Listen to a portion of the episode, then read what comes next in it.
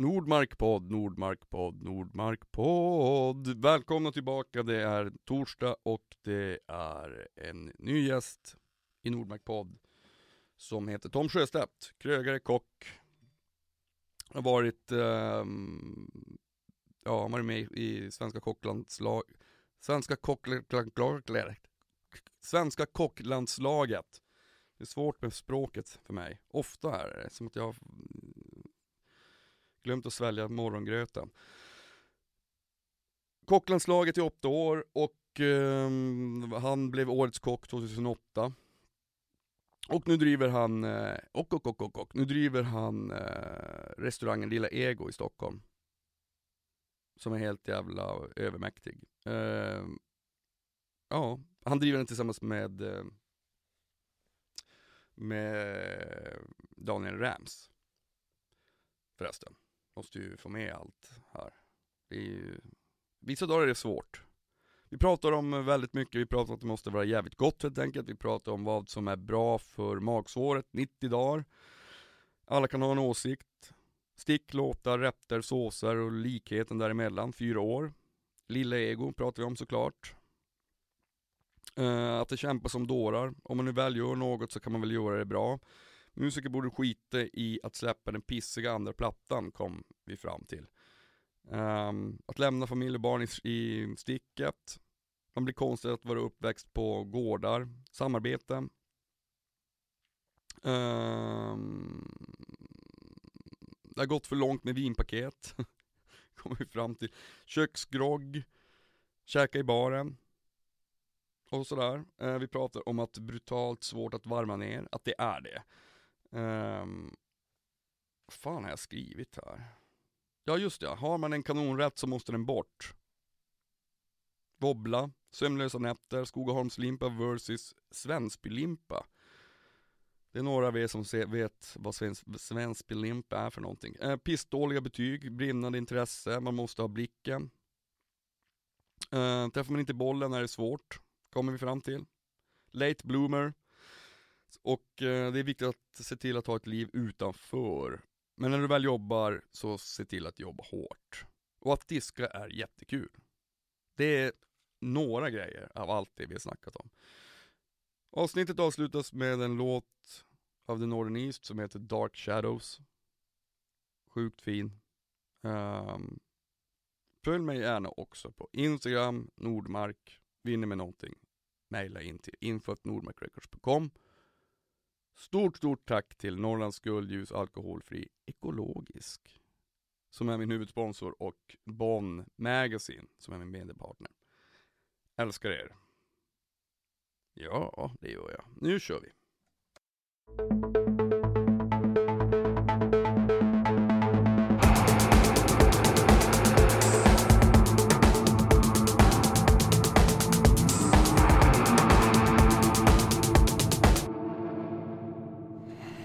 Inte om jag hörs men det... Det här hörs nog jättebra. Tom Sjöstedt, välkommen till Nordmark podd. Tackar, tackar. Tackar. Ja. vi, är ju, vi, är ju, det, vi är ju grannar. Du har ju din din restaurang Lilla Ego precis bredvid min ja, studio. Ja, tydligen så har vi det. Det är inte ja. många, ja det är inte ens ett stenkast. Det, det, är typ, det rör sig bara om 20 meter. Ja. Det är, så jävla, det är så jävla hemskt. Jag har ju, eller hemskt, jag har ju jag tänkte, jag liksom, alla mina polare har käkat hos er flera mm. gånger. Jag har aldrig varit där. Ja, det är jättekonstigt. 20, 20 meter. Fan också. 20 meter, 20 meter för långt ja, tydligen det, Precis, det blir ingen match. Nej, nej men du vet, det är drop-in, det är bara komma förbi, det löser sig alltid ja. liksom. Ja, ja, jag kommer ja. göra det, jag kanske faktiskt kommer till mig imorgon. Ja, bara en sån sak. Ja. Du jobbar ju också så det, Fan det är bra. vad trevligt. Ja. Nej men jag bodde förr också, jag bodde på Upplandsgatan. Och precis okay. när ni hade öppnat så tänkte jag så här, fan nu ska jag gå. Ja. Sen åkte jag på turné och sen när jag kom tillbaka då var det väntetid i typ 80 dagar. Ja, ja 90. 90. Måste vara riktigt eh, knepig. rätt ska vara rätt. Ja, lite så är det. Men det är ju, nej men det har legat i 90 dagar. Vi öppnar ju upp egentligen krogen om vi ska gå in på det så öppnar vi upp utan pengar i stort sett, utan finansiär någonting. Och de pengarna vi hade sparat ihop, de räckte egentligen bara 90 dagar. Ja. Så vi satte 90 dagar på att se om de bokar på. För bokar ingen på här nu, då kan vi lika lägga ner skiten. Jag orkar inte på och ändra koncept och att det är en själv det är fel på, då är det bara, då är det bara fejsat. Ja. Okej, det här lyckades inte. Uh, och sen de här 90 dagarna bara rullar på. Så att uh, ja, det är fullt 90 dagar. Folk bokar på nätterna. Alltså, det, är, helt- det är- ja, men det är det är- helt sjukt alltså. Det är, jag kan knappt prata om det för det är ju det är så konstigt. Så Ja. det, Men det är ju så, det är ju, det är så jävla, det är ju fantastiskt. Men ja, det är klart det är det. Men ändå, det är ju fortfarande jättekonstigt. Eh, Men eh, det är ju väldigt bra för magsåret att veta att... eh, Men tror, du- tror du inte att det alltid är så? Att alltid det man själv gör när det går bra, är det, då är det någon slags skeptisk jävel ja, som sitter det- på axeln och bara Ja, men det är klart det är det liksom. "Vak- Alltså, det, är är bara, ju- det är dags att vakna snart för det här kommer vara över Ja, en men sekund." så, så är det ju. Och det, jag tror man måste ha det också. För har man inte det drivet och den tanken som ni är inne på, den här demonen sitter där bak, ja men då, då kanske man lutar sig tillbaka sen är sig bekväm och sen Ja. blir man överkörd. Utan man måste ju hela tiden eh, ja, jobba framåt och tänka att eh, ja, imorgon kan det vara över. Mm. Det är väldigt destruktivt, men jag tror ändå att det är det som gör också att man kan eh, jobba på på det sättet man gör. Mm. Men jag, jag har ju, alltså eftersom jag är musiker och sådär och jobbat, varit jättemycket på turné, jag tycker att Ja. liksom, jag har alltid varit så fr- fruktansvärt eh, För jag, jag tänker så här, om inte jag skulle hålla på med musik, då skulle det vara mat. Mm, Så, för att jag tycker det finns, det finns en slags likhet med just det där destruktiva också, Ja. men också det där fantastiska. Ja, alltså absolut. Att det, att det hela tiden är liksom en slags drivande kreativ process på något sätt. Man Ja, ser liksom folk absolut. i köket som bara Och alla jobbar. har ju olika åsikter och alla kan ju bedöma musik, alla kan bedöma mat, Ja. oavsett man är utbildad eller inte eller inte kan någonting, så spelar det ingen roll, för alla kan ha en åsikt. Ja. Och det blir ju väldigt likt, likadant om man tävlar i musik eller tävlar i mat, det är ju väldigt eh, personligt vad man eh, tycker och och hur man bedömer saker och ting. Så att det finns ju en absolut likhet eh, mellan det. Och den där kreativiteten också. Att, eh, att eh, ja, likadant komma på nya, nya låtar eller, eller nya stickor, inte vet jag, eller komma på nya rätter och nya, nya saker och sånt. Så det finns ju en, det finns ju en kreativ ådra i båda de yrkena, absolut. Ja verkligen. Men jag, jag, jag tänkte också på, vad heter det, ni har ju Nu har ni ju funnits då, när ni startade Lilla Ego 2013, det är Ja, fyra år. precis. Fyra år i höst blir det. Ja. Men och, som du sa, du, du tänkte så här, man kan aldrig tänka att nu, nu kör vi 90 dagar, är det fortfarande så? så att det känns, men nu, nu har ni ändå kvitto på att det går väldigt bra. Ja, så är det absolut. Men det är klart, det är ju många tankar som for in, alltså, eller som for eller som far in. Just det här att, ja men ska man, ja nu har vi kört i fyra år. Någonstans för sin eget bästa, för sin egen kreativitet kanske, skulle man ju öppna ett till ställe, ett annat. Med lite liksom ännu kanske vassare mat och få jobba ännu mer med tekniker och sånt. Och, Och se till så att man aldrig är ledig. Nej, precis. Nej, men lite så är det ju. Man känner ju för att, men samtidigt måste man ju också vi, det vi gör, det gör vi bra. Vi kämpar som dårar med det. Varför uh, göra något mer bara för sin egen skull egentligen? Det blir ju det. Utan det här är ju inte nu liksom bara att det här är ju också en affärsidé, det är ett företag, vi driver ju företag. Eh, jag menar, det, man måste tänka lite så också, inte Ja. bara att känna att Nej, nu är jag trött på det här och nu sticker vi iväg, nu gör vi något annat, öppna, försöker öppna någon liten stjärnkrog med lite pluttinuttig mat och, och så här, utan det här hos oss det är rustikt, det är liksom, folk blir mätta och, och det är fortfarande väldigt, väldigt populärt och det gäller att sitta still i båten också och jobba hårt med det och förvalta det. Jag menar, det är inte lätt att förvalta utan det är väldigt lätt att hoppa av eller göra något annat och sidospår och Ja men eh, och sådana saker som många gör. Och ja, jag vet inte, vi har ju nu bestämt oss att bara, nej nu, nu kör vi det här stenhårt istället. Och gör det här bara så väldigt bra. För enda gäst som ska ut är en ambassadör, är ju en eh, mun mot mun metoden, Ja, det är det, det är det här. Så att eh, Men det finns, det finns någonting väldigt fint, alltså, alltså om man, om man lägger liksom en stolthet i det man gör som såklart många kockar Ja. och även många musiker, eller många som skapar saker överlag gör. Att man, att, att det finns, om man nu väl gör någonting, då kan man lika gärna göra någonting bra. ja precis. Alltså, det är som ibland var, varför gör du det här? Och varför gör du det dåligt? Det är så jävla märkligt. Men det är så ibland. många musiker liksom, de borde kanske bara släppa en jävligt bra platta och sen skita i att släppa den där pissiga andra plattan. Eller den brutalt värdelösa tredje plattan där det bara finns ett bra, bra spår. Att bara vara nöjd med det, men, men det är klart, det, det är, lite annorlunda, men du förstår vad jag menar ibland. ja, Alltså, det finns ju många musiker som, som har släppt brutalt bra skivor och sen bara spårar ur. Det, Eh, man, det är därför man ska starta nya band hela tiden. Ja, och bara så. släppa en skiva Ja, men lite så, åt det hållet. Man får väl börja tänka så kanske, jag vet inte. Men du, men du har, du har ju, du, du, du startade med Daniel Rams. Ja, precis. Ja, ja. Då hur, hur, um, hur, vad, vad, hur länge hade ni känt varandra innan ni, innan ni liksom Nej, men inte så jättelänge. Vi har ju egentligen aldrig jobbat ihop. Vi jobbade inom Pontuskoncernen båda två. Sen fick vi faktiskt barn eh, ganska, ja, med någon dags mellanrum. Mm. Så vi var lite pappalediga där och drog lite barnvagn och surrade och, och så här. In, egentligen bara käka lite middagar så här med familjerna och egentligen inget mer än så. Men Nej, jag, min dröm har ju varit att öppna krog väldigt länge och sen eh, har jag ju som sagt, jag har ju kommit på mig själv där också att jag kommer aldrig kunna göra det själv. Eh, alltså jag tror att det är otroligt, otroligt svårt. Om man inte då vill bara lämna familj och barn i sticket helt liksom, och bara köra sitt race, för det krävs ju. Ja. Och vara två stycken då och kunna dela på den här bördan eh, har ju fungerat för oss väldigt, väldigt bra.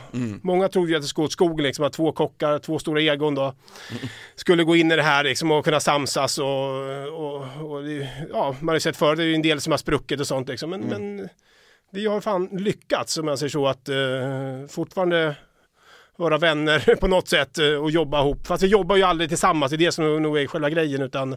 Ja, ni, ni är aldrig i köket Nej, samtidigt? vi är inte Vi var ju det i början självklart. Ja. Det var de första månaderna, då vill man ju sätta bara, okej, den kniven är ganska nära, nu kanske det finns en risk att ja.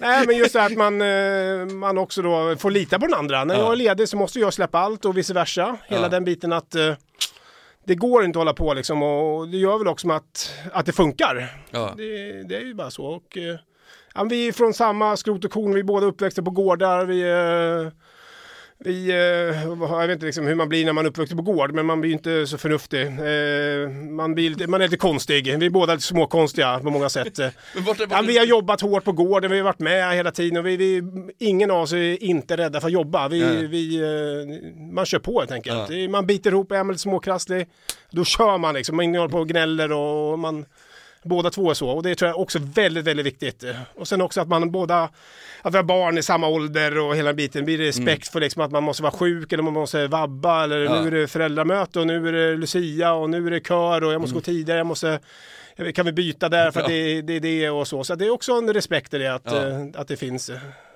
Så att, eh, ja. Men ju- jag- alltså just, just samarbeten överlag så är ju speciellt, för det är ju så, alltså man måste ju Alltså det är samma sak som om man jobbar med en, med en artist eller en grupp, alltså man måste, det måste ju funka Ja, det måste funka. Det, blir, det, blir ju, det blir ju ohållbart annars, Ja, det, blir, det tar ju bara energi ja. Men hur är det när ni, när, när ni, när ni kommer, när ni liksom diskuterar vilka, vilka rätter som ni ska ha på restaurang, eller när ni byter teman och sådär Ja. är det, Kommer ni överens eller blir det något gräl? Nej, men vi tycker ju samma sak i stort sett i längden. Liksom. Nu är det jag som har lite mer koll på själva menyn liksom matmässigt så, så att eh, det blir ju mycket enklare liksom att en person har, har hand om det, just med alla, alla byten. Men vi jobbar ju så mycket med grönsaker, det finns ju inte så mycket grönsaker och den här biten. Och sen pratar vi ihop oss, eh, provlagar och sen måste ju båda vara överens liksom. Så, så är det ju. Det är ju, det, det, ja, till den, till den grad i alla fall att eh, att eh, kommer de på något bättre, absolut. Men eh, sen gäller det att vi sätter det här och eh, men nu vet vi ungefär liksom vad vi gillar och jag vet ju när jag skapar rätt så vet jag att ja, det här tycker jag är svingott och då kommer ju Daniel också tycka det är gott.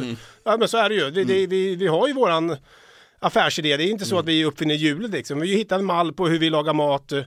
Och de, eh, det går ju runt liksom. Ja. Vi kan ju använda små eh, fina kålrabbeblommor som vi haft en rätt för två år sedan och den plockar vi tillbaka nu så vi ska byta rätt imorgon.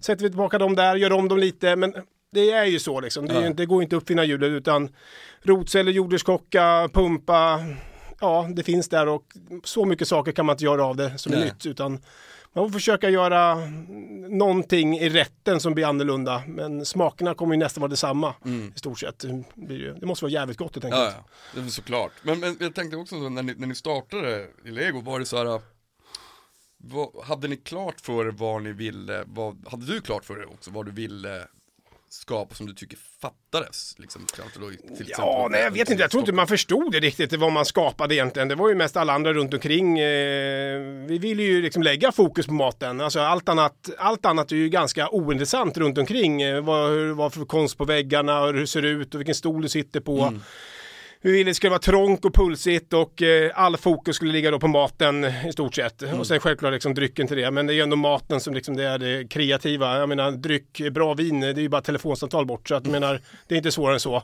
Sen ska ju någon hålla på med listor och nu är det Daniel som gör det liksom och sätter ihop vinlistorna. Så det ser bra ut och det är bra vinlistor. Men, men maten är ändå det som är primära och Ja. det är ändå det som har lyft våran krog. Det är ju inte vinet. Jag, jag läste någonstans att det bara, fan det, Ja. det, borde, det, borde, det har gått för långt för vinpaket, Man borde, folk borde lära sig att bara beställa in flaskor Ja men du det säger vi också kan jag säga. Liksom, vi jobbar stenhårt med. Vi har ju inga vinpaket och självklart efter vi kör à la carte. Eh, Mm. Men vi vill ju att man har ju önskat att det funnits mer halvflaskor att köpa in. Det har ju varit väldigt härligt. Kommer ju prova lite mer viner liksom än bara eh, en hel flaska. Men Eller så får man bara köpa in en flaska och så Ja, får man dricka upp ja, men det tycker jag också. Vi jobbar ju inget med så här, det här passar det här och det går ju inte. Det går ju inte. Utan liksom, vill någon käka matcher så någon lax och någon Mm. oxe och någon fisk. Man får in med en flaska rött om det är det vinet ni gillar. Det är ju Ja. inte svårare än så. Nej. Jag menar, Så vi vill ju jobba ju stenhårt för att folk ska dricka eh, flaskor, eh, dela på en flaska och, och alla som delar på en flaska är ju sjukt mycket gladare och lyckligare än de som sitter med glasviner. Mm. Så är det bara. Det är fakta. Det är fakta. Men jag, jag gillar, för att en, eh, Mattias som jag delade studio med, han, han gick, eh, han hade jobbat här sent, så gick han förbi er se, och han bara kollade så här, fan har ni något bord? Och jag vet inte om det var du eller om det var Daniel då som sa bara, men sätt dig, sätt dig i baren bara. Ja, Och så fick han en GT i handen, en, en, grogg. ja köksgrogg kör vi. GT, GT är lite för fint för oss, vi kör köksgrogg. Med sockerdricka och, och Ja, sprit. precis. Ja, så är det. Fan vad grymt. Ja. Nej men jag, och, och jag, jag själv tycker att eh, att käka i baren är det bästa som finns. Ja, ja. Jag gillar det. Alltså, jag, gillar att sitta på led också, Ja. man sitter, när man går ut och käkar med någon. För att då, och, där- och hos er så ser man ju dessutom in i köket. Ja, precis. Och det är väl också storheten, eh, och det fattar man inte riktigt innan. Det var väl så att lokalen var ju formad på det sättet att bar, det fanns ju en bar där. Men väldigt viktigt för oss var ju att vi slog ju upp hela ytan ju, eh, från köket ut i matsalen. Det är ju för att vi ska, ja man ska ha koll på gästerna, man ska se vad som händer i matsalen och, ma- och där ute ska kunna titta in och, och se vad vi gör lite grann. Så att barplatserna där är ju, alla som sitter där säger, tycker ju ändå att de är, det är de bästa platserna. Du, du kan sitta där, titta in, se vad som händer. Vi Ja, jobbar, de är jag- lediga, vi jobbar, de är lediga. Vi jobbar, de är lediga. De njuter, vi sliter. Eh, många njuter av det. Fan vad de jobbar hårt, det är så Ja, jävla precis, ja. Jag var, jag var i Barcelona i, i förrgår faktiskt och spelade och, eh, och då gick vi till en, en restaurang som heter, jag tror den heter Tapas 24 eller sånt där. Ja, okej, ja, jo, men det vet jag. Ja. Super, alltså det var jävligt bra, alltså jätte, jättegott. Och då, då, då fick jag också plats vid baren, bara fan man borde, jag, jag vill alltid sitta vid baren för det är så jävla Ja. härligt. Dels så har man så nära till köket men också nära till de som man beställer av. Ja. Borde göra en, bar, en, en restaurang bara med en bar. Ja, som precis, ja. som jävla boaorm genom hela jävla skiten. Men det är det som är så roligt också, just det att man har, man har haft kompisar eller familjer, eller, ingen förstår ju egentligen hur hårt man jobbar kanske, men eh, de har ju suttit liksom på bord och, och så här och käkat i flera år, eller ja men förstår menar. Sen de kommer upp i baren någon gång, så kommer de efteråt bara men satan vad ni jobbar, det är ju helt sjukt! Jag bara, eh, ja jo så här ser det ut. Ja, men, men jag trodde du gick runt och liksom läste lite bångar och sånt. Fan, vad du sliter ju, du måste ju helt utbränd. Bara, ja, jo det är jag. Ja men du vet, man får ju... det här är den här köksgroggen som jag nu ska ta. Ja, nej men det är lite så här liksom att de som sitter där, de ser ju hur hårt vi kör. Alltså, Ja. och det är ju ganska, det är ju ganska häftigt att eh, till slut får de kanske se det. För att, ja men jobba i kök, det är ju, ingen egentligen vet vad det som innebär Nej. om man inte jobbar i köket. Nej, men det är ju alltså jag, jag, när jag tänkte så här, någon gång så skulle jag vilja testa att jobba, jobba i ett kök bara så här för att se, för jag älskar att laga mat. Ja, Men fan, det verkar ju som sagt, det är ju jävla tempo. liksom. ja det är det absolut. Det är ju, det är som en rockkonsert varje kväll. Ja men, ja, men det är lite så här, jag kan tänka mig samma som man är, som kör på Dramaten eller ja, men också ja, men man är konsert. Just det här att, okej nu är konsert kanske lite väl, men just det här att man kör det är sånt jäkla tryck eh, och det är ju brutalt svårt att varva ner efteråt. Nu måste ju vi gå hem och, och försöka lägga oss och lugna sig. Och, men man skulle ju behöva liksom de här tre, fyra ölen efteråt egentligen varje kväll bara för att lugna kroppen. För att det är ju, ja men den är ju ute och turnerar liksom, måste vara helt omöjligt gå och lägga sig efter ett gig. Jag har jättesvårt Ja men det måste vara helt, Det- eh, ja men likadant man står liksom som skådespelare, Mm. man står liksom och, ja men Dramaten och kör och bara gå och lägga sig efter det här. Utan det är ju, hjärnan måste vara på högvarv och det är faktiskt likadant för oss också. Ja, jag fattar Och där det. är ett jätteproblem, speciellt då jag och Daniel som går på lite speciellt schema. Eh, kockarna går ju ganska bra, de jobbar ju alltid en kväll hel vecka. Mm. Då kan de ju sova ut länge. Sen, vi jobbar ju kväll och så jobbar man dag då, prepp och ska man upp tidigt lämna barn och, Mm. och man har svårt att somna på kvällarna. Det är det som är tungt ju. Mm. Eh, så att eh, där blir ju väldigt lika, det blir en sån en stor energikick, alltså man är Mm. helt, eh, man är helt galen efter, en, efter ett pass i stort sett. Ja, men det är väl, Man är det så uppe i varv och det är ju svinhärligt ju. Ja, ja. Spelet har gått bra, alla är nöjda, du vet, man är så En energifylld och så ska man bara, nej nu ska du gå och lägga det. nej det ska inte, Det säger ska hjärnan. inte det. Nu har jag kollat på tre avsnitt av den här serien och jag Ja. kan, fortfar- är fortfarande lika pigg. Ja precis, ja men lite så blir det. Så det är väl, Men är det inte det som du tror också är, menar, det, det, om man nu tar parallellen till musik, att det är den, den där drogen i sig, av att vara uppe i varv när det har gått bra som du säger. ja det är alltså, svinhärligt. vi spelade för 7000 pers i Barcelona i förrgår, och efter, Ja. efteråt blir man ju så här, man bara fan det där var surrealistiskt, Det första Ja. gången vi spelade där. Ja. Eh, och, och det är ju jättesvårt att kanalisera. Ja. Det, det, det, det är jävligt knepigt liksom. Ja. Nej, men det är det som är roligt också, just det här att men det vi gör är ju att vi, vi har ju à la carte. När vi öppnar upp 17.00 så vi, ja, så kan det vara en kväll, vi har 110-114 gäster uppe i matsalen, vi har ju bara 42 sittplatser, så vi rullar ju folk hela kvällen. Det är mycket drop-in, det är mellansittningar, det är försittningar, det är eftersittningar, det är bokat, det är, vi, det är, det är, bara, det, är det som är lite affärsidén, vi kör. Och då, när vi öppnar 17.00, då är ju allting på noll. Vi vet ju ingenting vad som ska gå under kvällen. Och det är det som gör det så otroligt spännande. Ja. Kan, kvällarna kan bli helt fantastiska, det bara flyter in bra bångar, kvällarna kan bli helt kaotiska. Du vet, man, folk äter jättekonstigt och det är förrätt till efterrätt och varmrätt till förrätt och det är, det är, det är Kina-bångar där folk beställer helt galet och det är veganer och det är allergiker och det kan liksom det bli, man vet ingenting innan man öppnar. Nej. Och det är ju tjusningen med matlagningen. Eh, vilket många andra krogar inte har så, utan där är det då färdiga menyer och, Mm. och liksom man kan bara rada upp och försteka alltihopa lite lugnt och man vet exakt hur många gäster man Mm. har att jobba med och det har väl säkert sin skärm också. Men det vi gör tycker jag då, och Daniel också, hoppas jag, ja men det är klart han tycker det, är ju det som gör att det här Mm. Fan det är mat, det är krog alltså, det är pulsen. Mm. Det är puls i matsalen och det är fan puls i köket också. Det är jäkligt härligt. Det är grymt. När det går bra. Ja, när det går dåligt så bara Ah, det går ju aldrig dåligt egentligen. Jag tror inga gäster, gäster tänker på att det går dåligt. Men alltså, du vill ju ha en bra service, du vill ju ha en härlig energi och du vill att det ska gå bra för alla. Det är Ja. ju, missar stekspisen, drar på ett tupplår.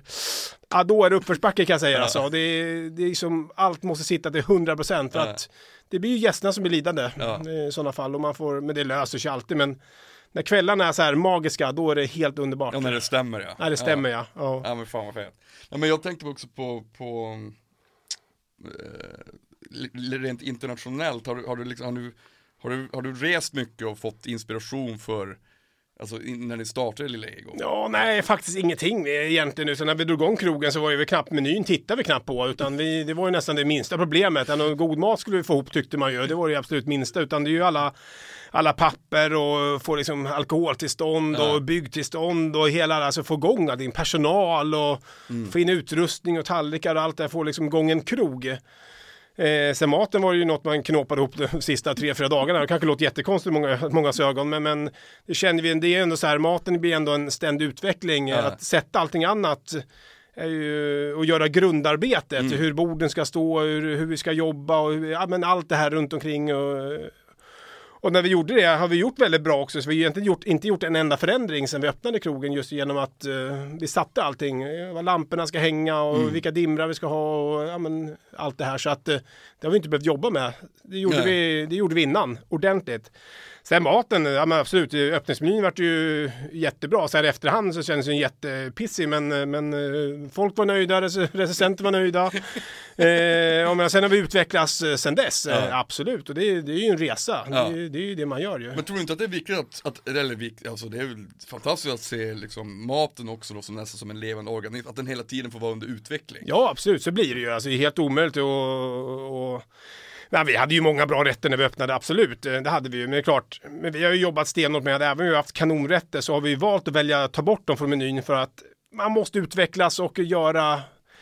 Man måste till och med nästan sätta upp en sämre rätt. Eh, Det blir ju så. Har man en kanonrätt eh, så måste den bort efter ett halvår eller någonting.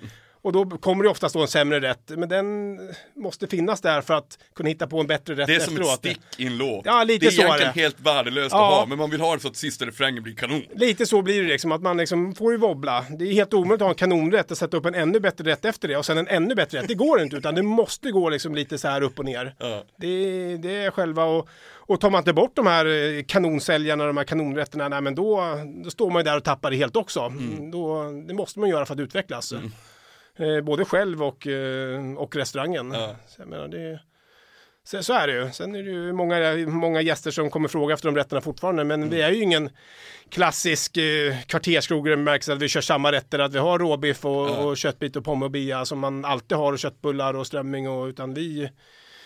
Menyn lever ju Ja. Hela tiden. Det är bara, men var glad att ni var här och käkade den sist, nu är det något annat. Precis, eh, så är det ju. Så är det ju absolut. Och mm, vi byter ju inte rätter ofta. Jag menar, byta rätter är ju det värsta som finns. Det är ju så mycket ångest och sömnlösa nätter så att det jag vet inte vad, så att uh, byter så sällan som möjligt gör vi ju. Men det blir ju så, man går efter säsongerna och jag menar, det, vi har ju inte så många säsonger, vi har ju två säsonger typ. Eh, det är inte mycket mer, så att eh, det är ju, det är inte så lätt.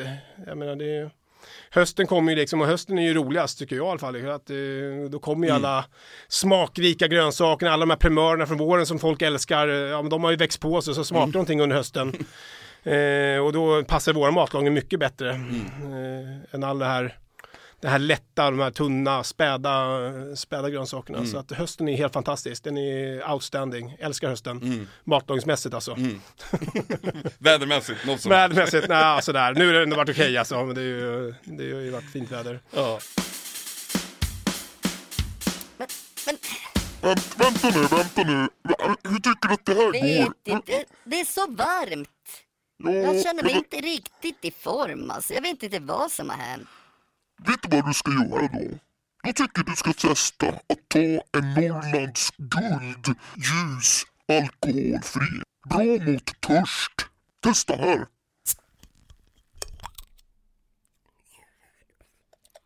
Gott. Eller hur? Testa. Kör nu. Kör!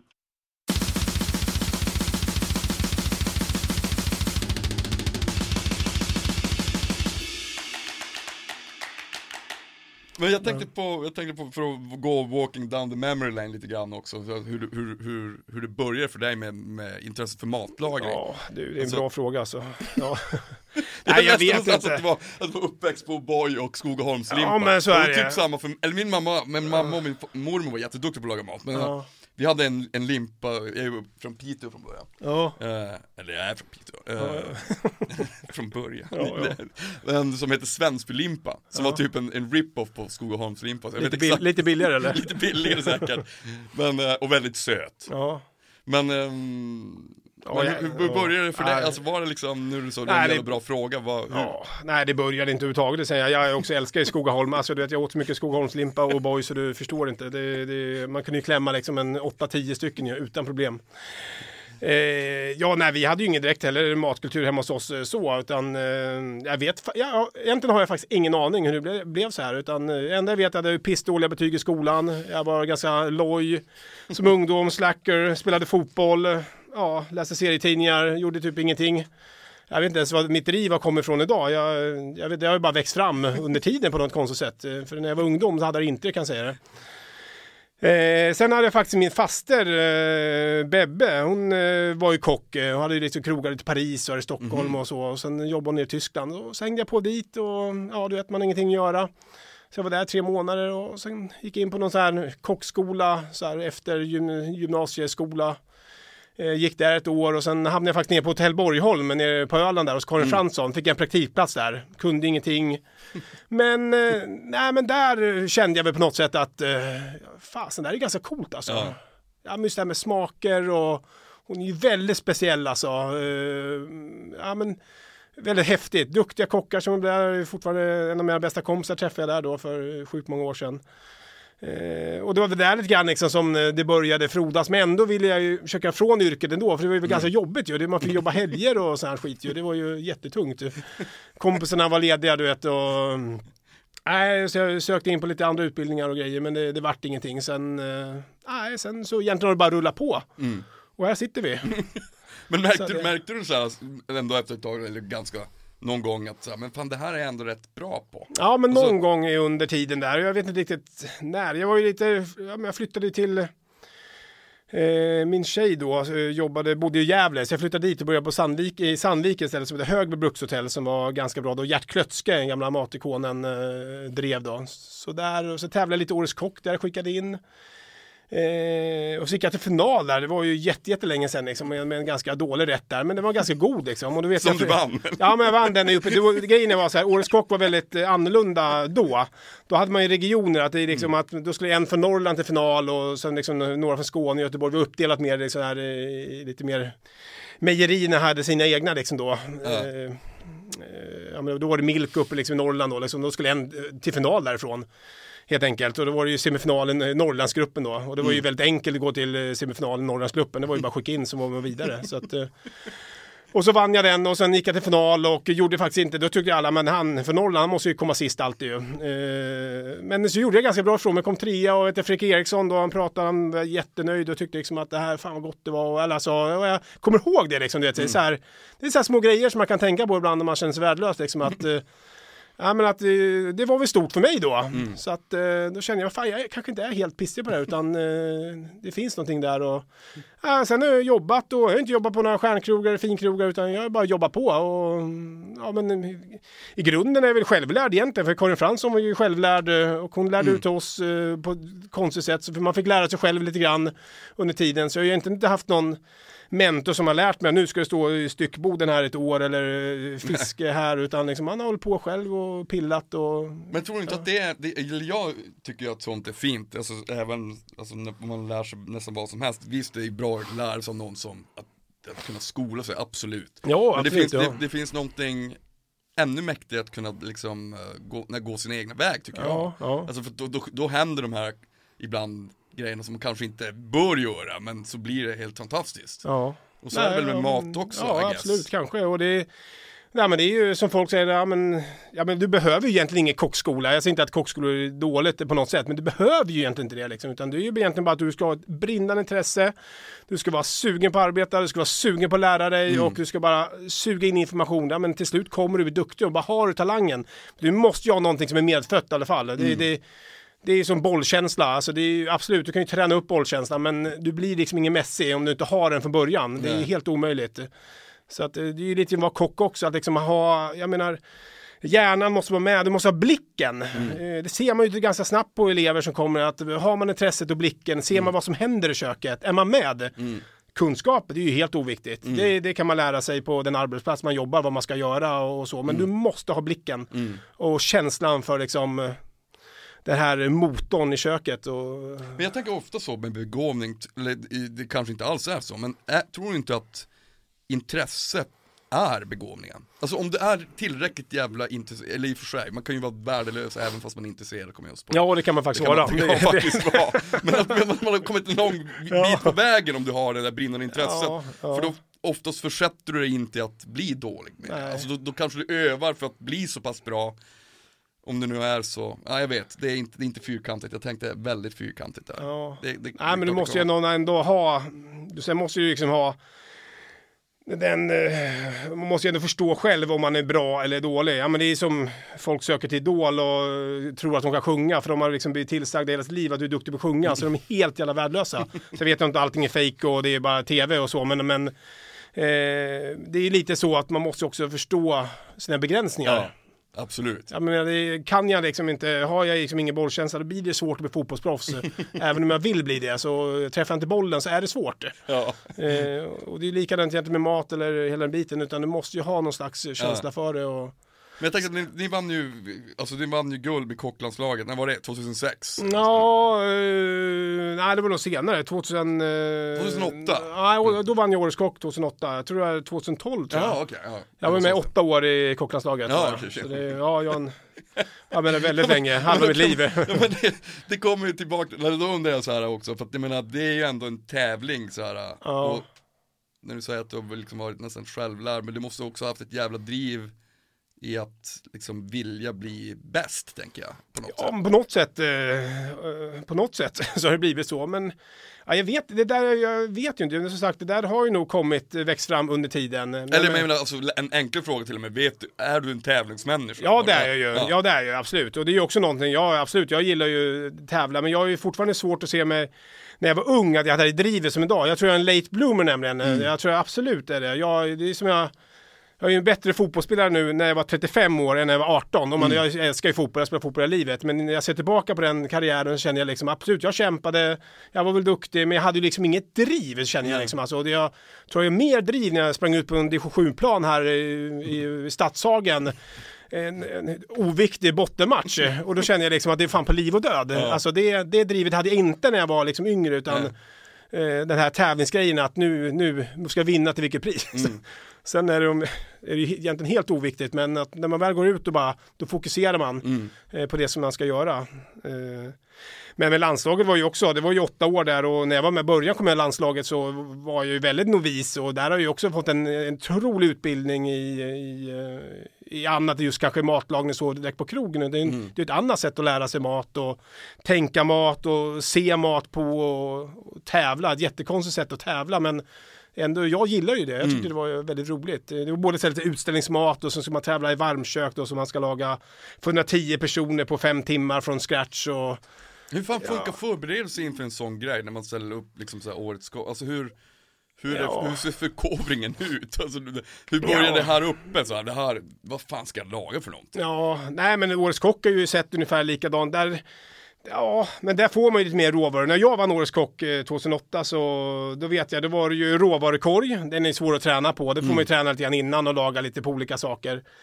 Eh, och sen då var det då eh, kött och det var ju oxfilé, oxmärg och märgpipa. Eh, jag tror oxsvans också. Alltså, så fick man välja eh, två eller tre av de här detaljerna. Och sen kunde jag ju träna på den rätten innan ju, så in i bomben. Så jag menar, Ja, då gäller det ju bara att komma till sig själv och bara känna att det här är så otroligt gott och, och träna, träna, träna på liksom att leverera det man har tränat på. Om du förstår vad jag menar. Eh, och sen är det ju bara att se till att det ska, måste bli godast.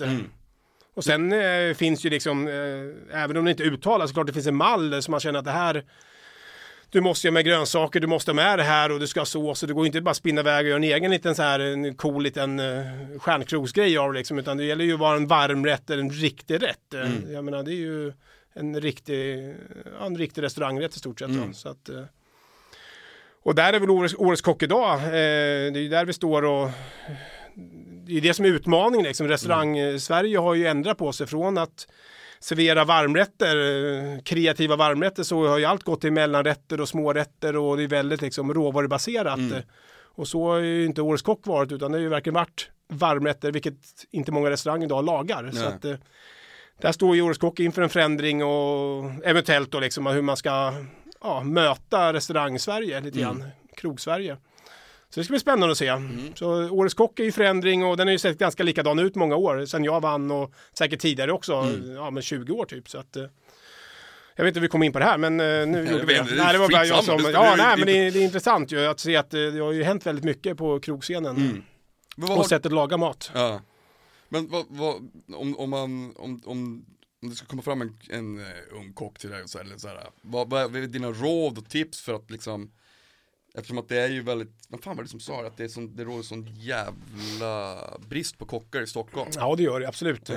Men det just det där att att man vet vad man ska ge sig in på tänkte jag mer. Alltså det är, det är många som frågar mig, vad, hur, hur funkar det att leva som musiker och sådär. Ja. Bara, men du, du kan bara göra om du verkligen vill. Ja. Det är ett, det är ett ganska konstigt yrke sådär. Ja. Eh, men vill du vara borta jämt, Ja.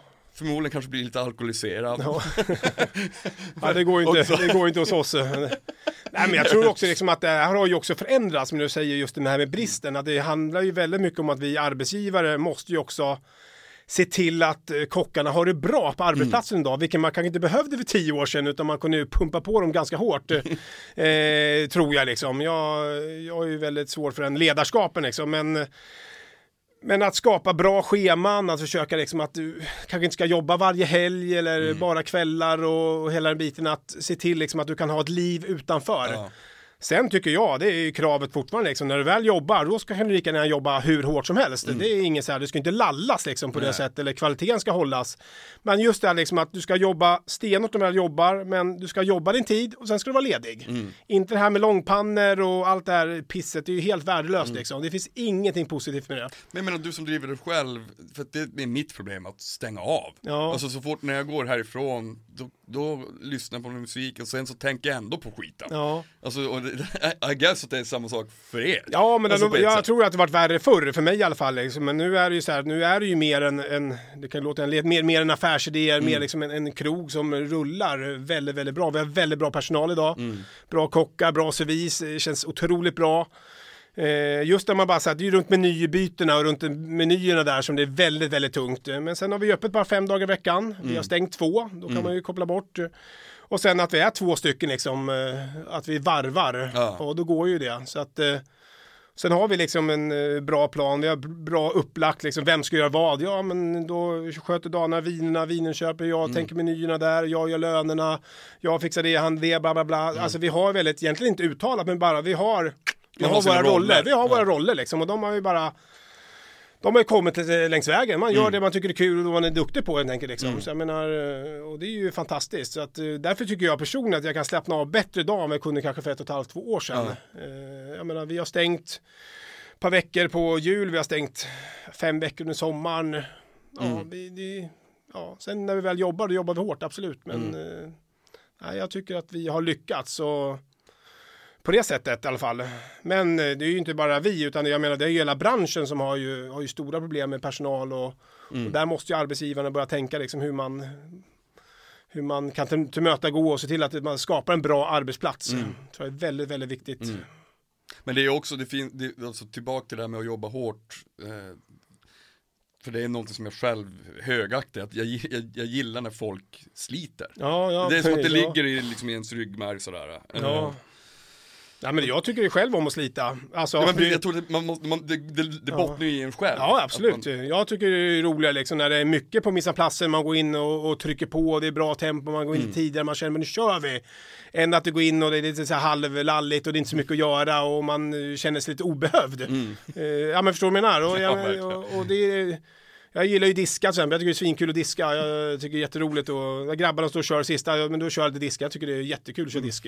För disk är någonstans här liksom att också ett litet grundnav liksom i arbetet, det tillhör på något Mm. sätt liksom. Så att, eh, sen har vi diskar på kvällen absolut, men under preppen där är det kul, Mm. ordning och reda, man ser att det blir rent. jag är kanske skadad, men jag tycker det är kul att köra. Man måste, här, man ser direkt resultat. Ja, lite så. Man ser att det här, det där var smutsigt och nu blev det rent.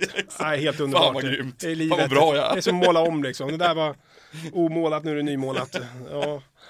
Men du, hur, hur, hur funkar det för, jag menar, eh, hur, hur lång är en dag för dig när du jobbar då i, i, i restaurangen? Är Ja, det, nej, den är inte så lång liksom. Den är, det är inte jättelångt. Man går in med 8-9, sen Mm. går jag hem. Ja, men antingen hämtar jag barn eller så är fotboll, lillkillen spelar fotboll, så är det fotbollsträningar.